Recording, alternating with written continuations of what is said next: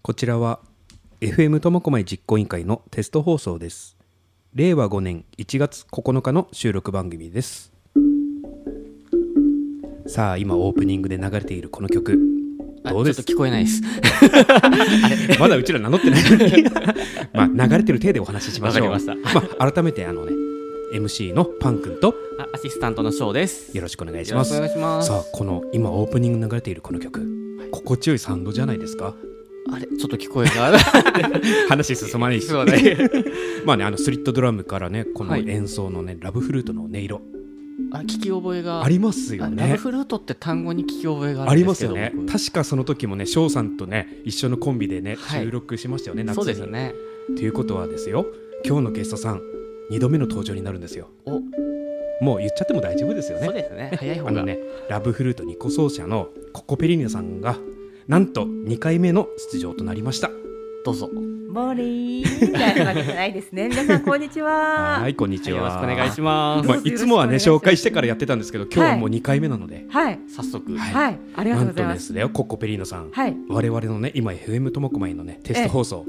現在で204回やったんですけど、はい、収録、はいココペリーナさんなんとね、ええ、再生回数第1位なんですよ。おっと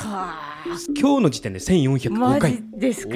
ありがとうございます。あれパン君そういえば私と約束しててレモンアンパン賞とかくれるとか言ってなかったかなドキドキドキ次回1年分送りますのでありがとうございます。何個ぐらいですか1年分。1年分365個毎日、そうだねだってね、うん、最初の時はね、はい、少なくて500再生、うん、行ったらレモンアンパン賞とか言ってたんですよ。それが倍約3倍だからすごい覚えてたんですねってことは3年間ってことですね、はい、分かりました。ありがとうございますまあ、そんなこんなで、はい、ちょっと CM 挟んでこれから聞いていきたいと思います。はいよろしくお願いします。よろしくお願いします。苫小牧ウェブ商店会の村井です。山口です。石澤です。苫小牧市内のみんなで一つのウェブショップを立ち上げています。加盟してくださる店舗の方も募集しています。検索はひらがなで苫小牧商店会でお願いします。私たちは FM 苫小牧を応援しています。頑張れ FM 苫小牧。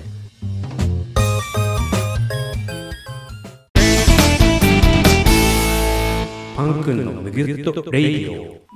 はい CM 開けました。パン君のむぎゅっとレイディオ改めまして MC のパン君とアシスタントのショウです。はいよろしくお願いします。さあねココペリーナさん、はい、今日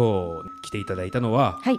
前回収録した時は7月24日でした、はい うんねはい、あの時の収録っていうのは、はい、コロナ禍の話ばっかりだったじゃないですか、うん、そうだった ね活動内容もあまり出てこなかったし、うんただねココペリーナさん後から、はいまあ、世の中もねイベント解除されたと、はい、でいろいろ下半期、はい、動いたと思うんですよ。動きました。その辺のお話をね水面下でシャーってね妖精のようにねあらまた来ましたかまあまた翔さんから突っ込まれるから今私きっと突っ込むのかなと思ったけど翔さん突っ込まないんだなとか思って今日はちょっとおとなしくしてようかなってそうなんですね、はい、まあそんな感じで7月以降の下半期を振り返っていきたいと思うんですけれども。わかりました。どんな活動してきましたか？あの後は意外と活動がちょっとあったんですよ、はいうん、なので最後の12月のクリスマスコンサートまで密かに呼ばれたら行くというような形で意外と小さなところではありますが呼んでもらったら断らないようにしようと、まあ、自分からはちょっと行かないんだけれども呼んでもらったらそれは OK というふうに捉えてもらってるなということで、うん、自分で言ってました。安平町にも行きましたし、はい、安平町ゆかりありますもんね。そうなんですよ、うん、やっぱりプラット安平の、はい、その関係でやっぱり今年も今本当は1月に呼ばれてたんですけど、はい、ちょっと私出れなくて、うん、他のと重なってしまってなのでそちらの方はちょっと今回1月は出れないんですけど、うん、また1年間そちらの方も何回かやっていくみたいなのでそこにまたもしかしたらちょこっとこれからも出てくるかもしれないんですけど去年からまた出ています、はい、一番遠いところだったんですかイベントでは。下半期はねやっぱりね一番遠いところ阿比良大体は道内っていうか道内じゃないね市内、うん、そう市内の方が多かったかな。森から阿比良にそうだよいつもただでも阿比良の森ってこともあるし ねありますね近場だったんですねそうなんです、まあ、妖精は羽が小さいからあんまり遠くまで飛べないのでそう近場でということで、うんうん、今年は大きくしますけどね。大きくします。今年は鳥になりますからねはいいろいろな活動してるところで、はい、パン君一回見たのが、はい、ダンデライオンダンディラ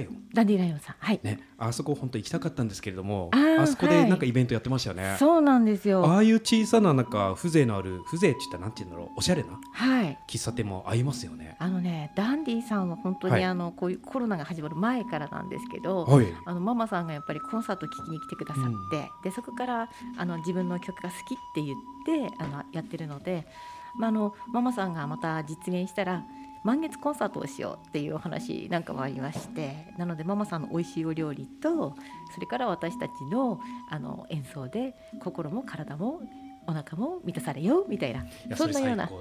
うん、すごくねお客さん初めての時でもね満杯だったんで、だからその後、またまたこれからもあるんですけどたびたび読んでいただけるので本当に感謝してる感じですよねいつもね、うん、やっぱりそういうカフェとかが多いですか。うん、私ね実はね大きいところじゃなくて小さい方が好きなんですよ、うん、なんでかっていうとみんなのこう気持ちがそのまま通じるから、うん、離れすぎるとやっぱりね演奏しててもね通じてこないんですよね。だからよく大ホールとかやるじゃないですか、はい、話せないじゃないですか。そうです ねなかなか、ね、そうでも私近すぎて向こうの方がこんな近くでいいんですかとか言われるんですけど、でもそれが好き、自分が好きって感じかな。確かに大ホールだとねお客さんの顔見えないって言いますもんね。そうだと思う、逆光っていうか、ね、なってるし、あと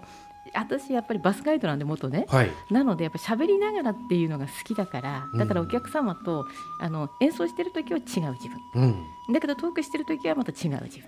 そこでまた和んでいただいて、はい、でまた違う世界へ行っていただくと、でさっきの一番最初のオープニングの滅場所も旅をするイメージで作ってるので、大体が旅をして始まって、そしてその後こう音楽心の中に入っていくっていうか、スリットドラムの音色が、トントントンってみんなの心をねノックする、そういう役目をしてるなと私的には思ってるんですよ。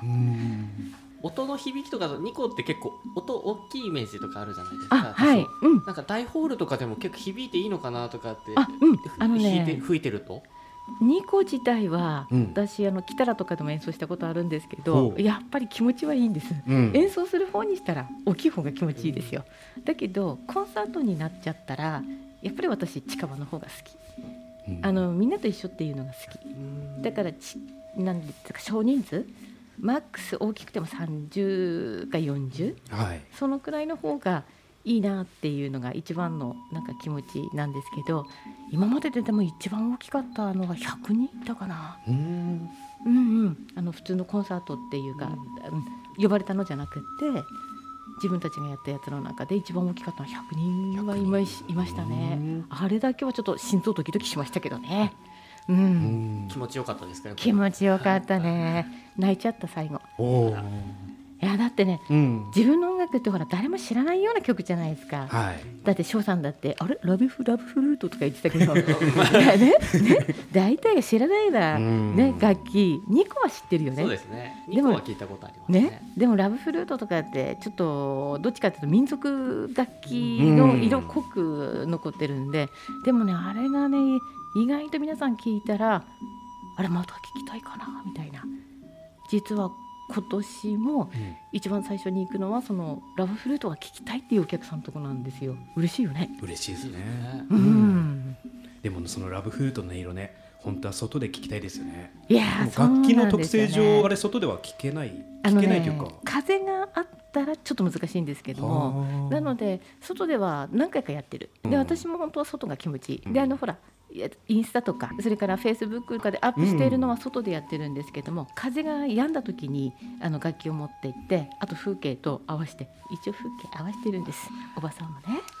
あ、おばさんって言っちゃいけなかったんだ、ね、妖精は年取らないから。そうでした、そうだった。これ前回と同じくだりだなあえて突っ込みませんそうだよね、翔さん、ね、いや、それこそさっき言ってたね、動画、うん、洞爺湖のね、あ、そうなんですよ、あの島、中島でしたっけ。そうそう、おバックには送別公園のところから、あれ一番気持ちいいよね、ね、あれいいですよね、うん、大好きな景色。そこはね、あの降りてくる、うん、あのほとんどが自分で今作ってる曲とか全部そうなんですけど、うん、即興なんですよ、はい、なのでオッシーさんが、まあ、叩いてくれたスリットドラムに合わせることもあるし、あとはもう自分が勝手に家であの降りてきたままをそのまま収録して、であの自分がこの中で良かったなっていうのをこうあのソロ演奏に使ってるっていうか、うん、そんな感じです。はい、はい、それでね、今、うん、オッシーさんの名前が出てきたじゃないですか。はいはい、まあ、パン君、オッシーさんまだ会ったことがなくて、うん、オッシーさんについてちょっと、はい、どんな方なんでしょう。オッシーさんはね、はい、もう本当に私が男であちらが女みたいなくらいね気配りのいい方なんですよ、うんうん、あ、はい、そう、うん、あの私なんて言ったらいいんですかね、もうバババババってもうまっすぐ行っちゃって、うん、俺についてこいみたいな感じのタイプなんですけど、うん、オッシーさんははいって言いながらね、周りの方に気遣ってくる、いや、キャーまではいかないけどね、はい、あのね、周りに気遣ってくださるすごく優しい方なんですよね。なので多分きっと私ほら周り見てないから、あの競走馬みたいな感じでね、こここうなんていうかシュッてなってるんですけどね今のやり方だと僕見えてないですそうそう、翔くん見えてないよ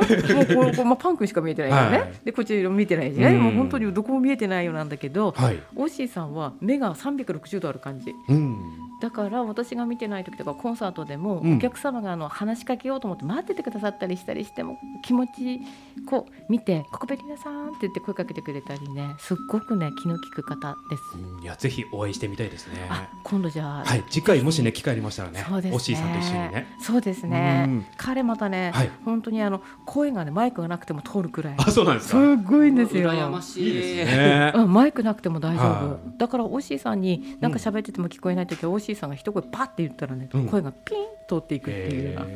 うな、本当に、はい、いや、そんな方、優しい方です、はい、ぜひ楽しみにしてます、はい、そのオッシーさんとね今ね、はい、ケーブルテレビでなんかやってるという話を聞いたんですけれども、はい、ちょっと CM 挟んでいろいろ聞いていきたいと思います、はいはい、ありがとうございます。その CM の前にですね、はい、ココベリーナさんの曲をかけたいんですけれども、はい、ちょっと星おぼろをかけてみようかと思うんですけど、ありがたいです。この曲の作った時のお話ありますか。この曲はあの本当にあの日高のラジオの、はい、方がいらっしゃって、うん、その方が2分以内でなんかイメージをこう持って作ってほしいっていうので頼まれた時に、いや時間どのくらいかなとか思いながらすぐ降りてきた曲なんですけど、なんて言ったらいいんでしょうかね。私あの亡くなった友達とか、それから母も亡くなってるんですけども、あの星を見るとなんか思い出すっていうか、上から守られてるようなそんな感じで、その向こうにいる人にもこう音楽を届けたいみたいな、そんな気持ちで作りました。ぜひそれを聞いていただきたいと思います、はい、星おぼろ、はい、聞いてください。ありがとうございます。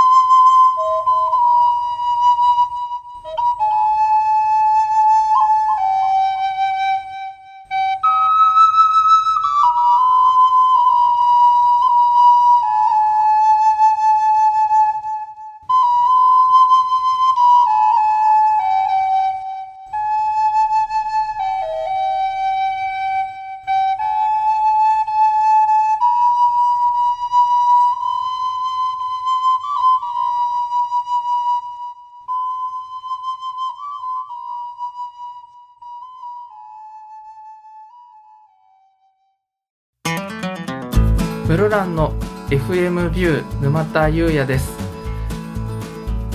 大好きな苫小牧にコミュニティ FM ができることを楽しみにしています。きっと明るい街になりますよ。頑張れ FM 苫小牧。はい、CM 明けました。パン君のむぎゅっとレディオ、改めまして MC のパン君とアシスタントのショウです。はい、よろしくお願いします。ゲストはココペリーナさんです。引き続きよろしくお願いします。はい、よろしくお願いいたします。さあ、前半オッシーさんの話した時に、はい、ケーブルテレビで今活動してると、はい、なんか下半期から新しくできた番組、はい、オッシーココペリーナの料理恐るるに足らず、はい、ちょっと言いづらいタイトルですね。そうなんですか。恐るるにこれね、はい、オッシーさんが自分で動画を撮っていて、はい、で男子なんですけど料理うまいんですよ。へで自分が食べたいな映画とかを見ていて、うん、あとそれから漫画とか見てて出てくるお食事ってない？あります。あれ食べたいなとか思わない？ありますね。あるよね、あるよね。あるある。で、オシーさんはそれをね、うん、作るところから自分で動画作ってたんですよ。で、その時に一番最後に料理恐るるに足らずとか言ってたのがそれがケーブルテレビさんにピタッとこうはまって、これいいんじゃないこの言葉ってなったのでこれなんですよ。なので一応オシーさんが、まあ、オシーとココペリーナで今回こう反対みたいな感じ、いつもと反対みたいになってるんですけど、はい、まあ、オシーさんが主っていうかね。で私はまあ一応主婦だから、うん、料理はまあ作れるけど、オシーさんはその全くできないところからやっていて、誰にでも作ってもらえそうなどこにでもある材料で作ろうかっていうのでこのコンセプトなんですよ。これちなみに第1回はいつぐらいから放送したんでしょうか？ね、第1回が10月だったかな、はい、10、11、12、うん、9月か10月だったような気がするな。でそれがね、うん、これがもし OK だったら続きますとか言われた私もね、うん、まあ、これで1回で終わっちゃうのかな、ドキドキドキドキって言ったら、ね、そのまま皆さんから一応声をいただいて、また見たいということで続いているというで番組になったという。なったと。これは奇跡の推しバージョンの力でしょ。推しパワーですね、やっぱりね、ぜひ見てみたいんですけど、これ苫小牧ケーブルテレビさんだから、うん、動画とかは残ってないですかね？これね、苫小牧ケーブルテレビさんに入ってるし、はい、私も見たことないからですねなのでちょっと皆さんには見てもらうことは苫小牧ケーブルテレビさんに入っていただかなければ見れないのかな、ね、きっとね。じゃあレシピとかわからないんですかね？もう実は私はい、レシピ本を自分で、うん、私書道が好きで、はい、でそれ自分で書いてレシピは全部毎回第1回目は何、第2回目は何って言って何を使ってるかとか絵とか自分で筆で全部書いて、で料理ノート作ってるんですよ、はい、なのでそういうレシピのノートは残ってます。それをね、誰かみんな見たいかなとか思うんで、うん、ぜひね公開してもらえるとすごい嬉しいですよね。そうですね、一応なんかねケーブルテレビさんそれ最後に何か使おうと思ってるみたいなので、一応ケーブルテレビさんにね、うん、見せても OK かどうかっていうのを ねちょっと確認してから、うん、もしよければブログとか、はい、そういうところにもまたこちらの方の告知をするときにちょっと上げてみようかなと思います、うん、はい、これってあれですよね、はい、オッシーさん料理がまだ未経験だった状態から始めた、ね、うん、料理未経験っていうかほとんど作ったことなかったのに、だからその食べたいやっぱり食べたい一心で人間何でもできるものなんですよ。じゃあ腕前は今どっちの方が？オッシーさんの方が上だと思う、絶対。私はほら普段から同じものしか作らないのだねだいたい主婦ってそうですよ。いやもうこれにしよっけなあれにしよっけな、でもオッシーさん食べたいところから始まるから、作ったことないものをいくのでフライパンで作っちゃう何々とかね、はい、炊飯器で作っちゃう何々とか、これがまた私もアイデアもらうわけですよ。これにこれ使うわけとかね、調味料とかも私たちが普通考えないような調味料使うんですよ。だからね結構面白いんですよ、私としたら。結構豪快なんですか？豪快っていうか、はい、センスがある。あ、食べ物のね、うん、僕は何を食べても美味しいって言うんですよねとか言うくせに、でもね絶対ねちゃんとこだわってる。収録する前に私は練習しないけど彼ね 2,3 回は作ってますからねそのくらいこだわりですから。これ美味しかったっていうのなんかありますか？うんうん、あった。ねかぼちゃのねレシピを、かぼちゃを全部かぼちゃ1個使ってやるっていうレシピの中でかぼちゃの、サラダがあったんだけど、それがね蜂蜜とか入ってるんですよ。サラダに、うん、でもそれがすっごい美味しいの。なんか想像つかないでしょ、うん、今日ここになんでないんですか。あ持ってきてほしいって言ったら食レポ待ってたんですけれども、あ食レポはいくらでもできますよ。食レポはできますけどね、おいしいさんを連れてくればよかったですね。これはまた開局したの楽しみになりました ね。食べれるならすぐ呼んできてもらって、うん、そうですね。ねえ、いや本当彼ね、うん、いろんなこれ食べたいあれ食べたいとか言いながら、はい、結構ねレシピをコクプリンさん次何作るって一応決めるんですけど、結構楽しい感じのものを作ってくださいますね。言っちゃっていいのかな。お、何ですか。いやうん、今回は、はい、30分番組だったのが、うん、なんと倍になりまして1時間番組という1時間、はい、まあ、新年の番組なので、はい、ちょっと人気もあったのか、まあ、そういうことにしとくか、うん、人気があったということでね、うん、それでお料理とそれからちょっと特殊なちょっと別バージョンでいこうかなということで、はい、なんと1時間番組を構成して作られているんですけど、多分もう入っているかなと思うんですけどね、はい、市内では、うん、ケーブルテレビ見ている方はきっと見られると思うんですけれど、見れない方も多分ねケーブルテレビさんの玄関のところに行くとあるんですよ。ありますね。日清町のねケーブルテレビの前にね。そう。あとイオンとかにもありますよね。あ、そうなんですね。確かなんかありますね。うん。はい、そしたらそこに行くと、はい、苫小牧民放さんにそのケーブルテレビのなんかビラみたいなのが入って、この何時何分何時何分、それは私のフェイスブックとかに書いているので、その時間帯に行くと放送されてます。じゃあ皆さん中には楽しみに。これはあれですね、放送日になったら混みますね。そうですねそうですねね。でもイオンさんも混んでくれて、はい、ね、行ったらいいよね、うん、ちなみにこの料理に恐るに足らず、うん、オンエアの曜日とか日にちで決まってるんですか。あ、日にちが決まってる、まあね、はい、毎月16日から最後まで、はい、毎日なんか、ごめんなさい、毎月の16日から最後、後半の毎日、はい、毎日です。流れるんですか。まあ、流れます。じゃあこれ見逃してもいけますね、うん、見にね。要するに第1週目は何時何時何時っていう番組があって、はい、そしてまたそこの1週ずれると次が時間が変わって何時何時何時って言って、それを私がFacebook とかブログとかにその何時何時何時ですよっていうのは書いてあるので、そっちを見てもらうとだいたい Facebook かブログに書いてあります。こちらは、うん、インスタの方には書いてないんですけども、うん、はい、ちなみにこの番組やるとき進行役とかはいなくて2人でやってる感じですか。はい、そうですね、うん、もう2人だけでやっているので、あちらも喋りは、はい、好きなので、なので2人でやって2人でやりながらはいはいはいみたいな感じで終わってますけどね。喋りは好きなんで、だからここの前回も喋りすぎちゃって練習大変だったと思うんですけどすいません、今回もそうですね。まあ、そんなこんなでこの番組ねぜひ見たいと思うんですけれども、はい、もう一回改めて言いますと、オッシー・ココペリーナの料理恐るに足らず、はい、毎月16日から月末まで流れているということで、はいはい、もしね自宅にケーブルテレビがなければ、はい、日清町にあるケーブルテレビさんとか、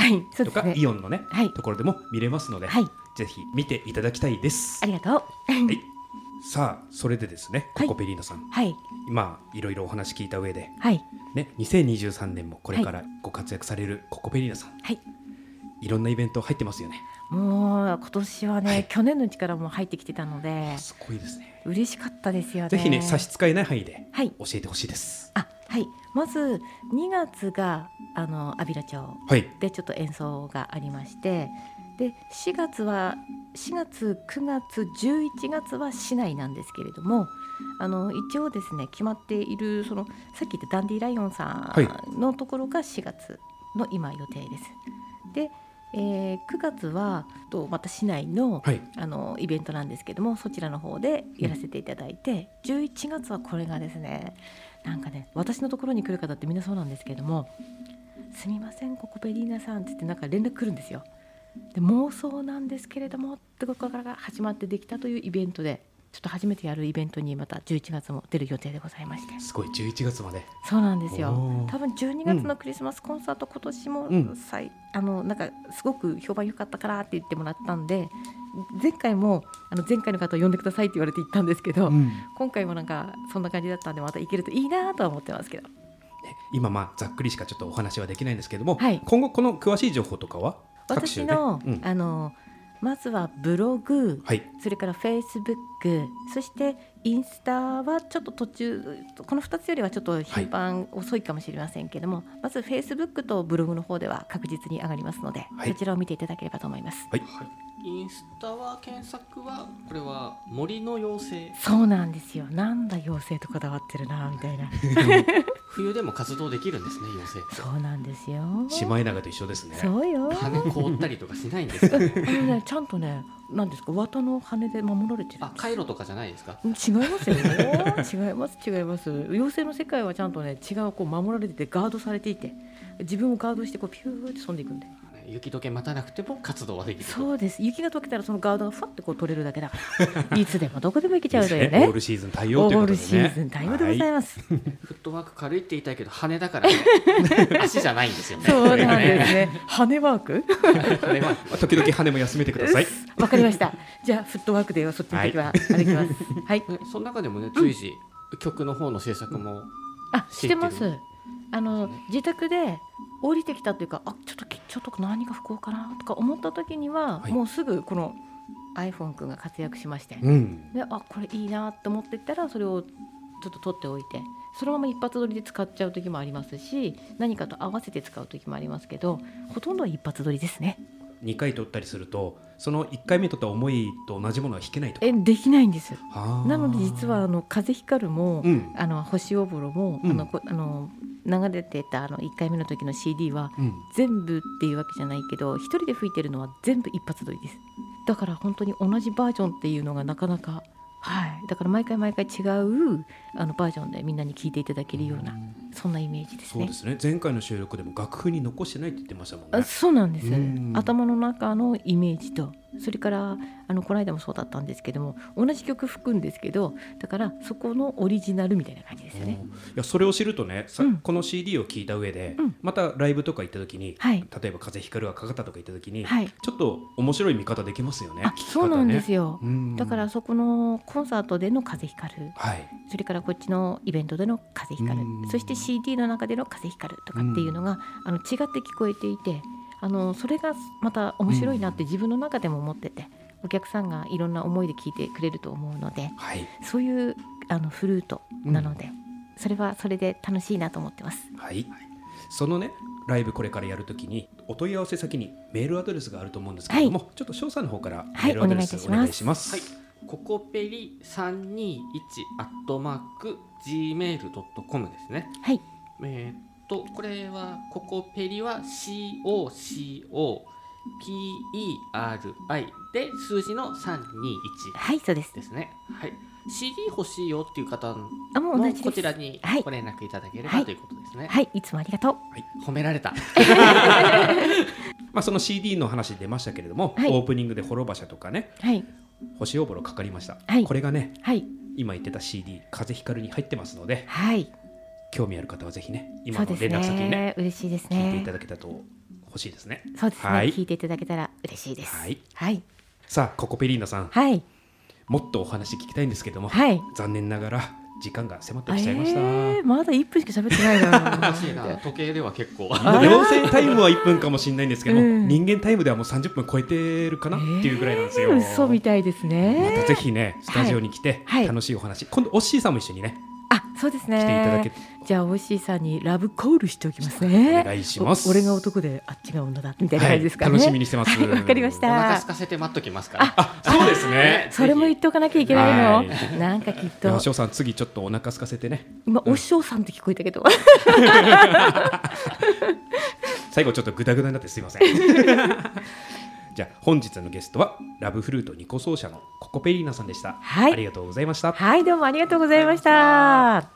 はい、お送りしてまいりました FM 苫小牧実行委員会のテスト放送、パン君のヌギュットレイディオ、お相手はパン君とアシスタントのショウでした。はい、ありがとうございました、はい、最後にココペリーナさんの CD 風光るを聞いてお別れします。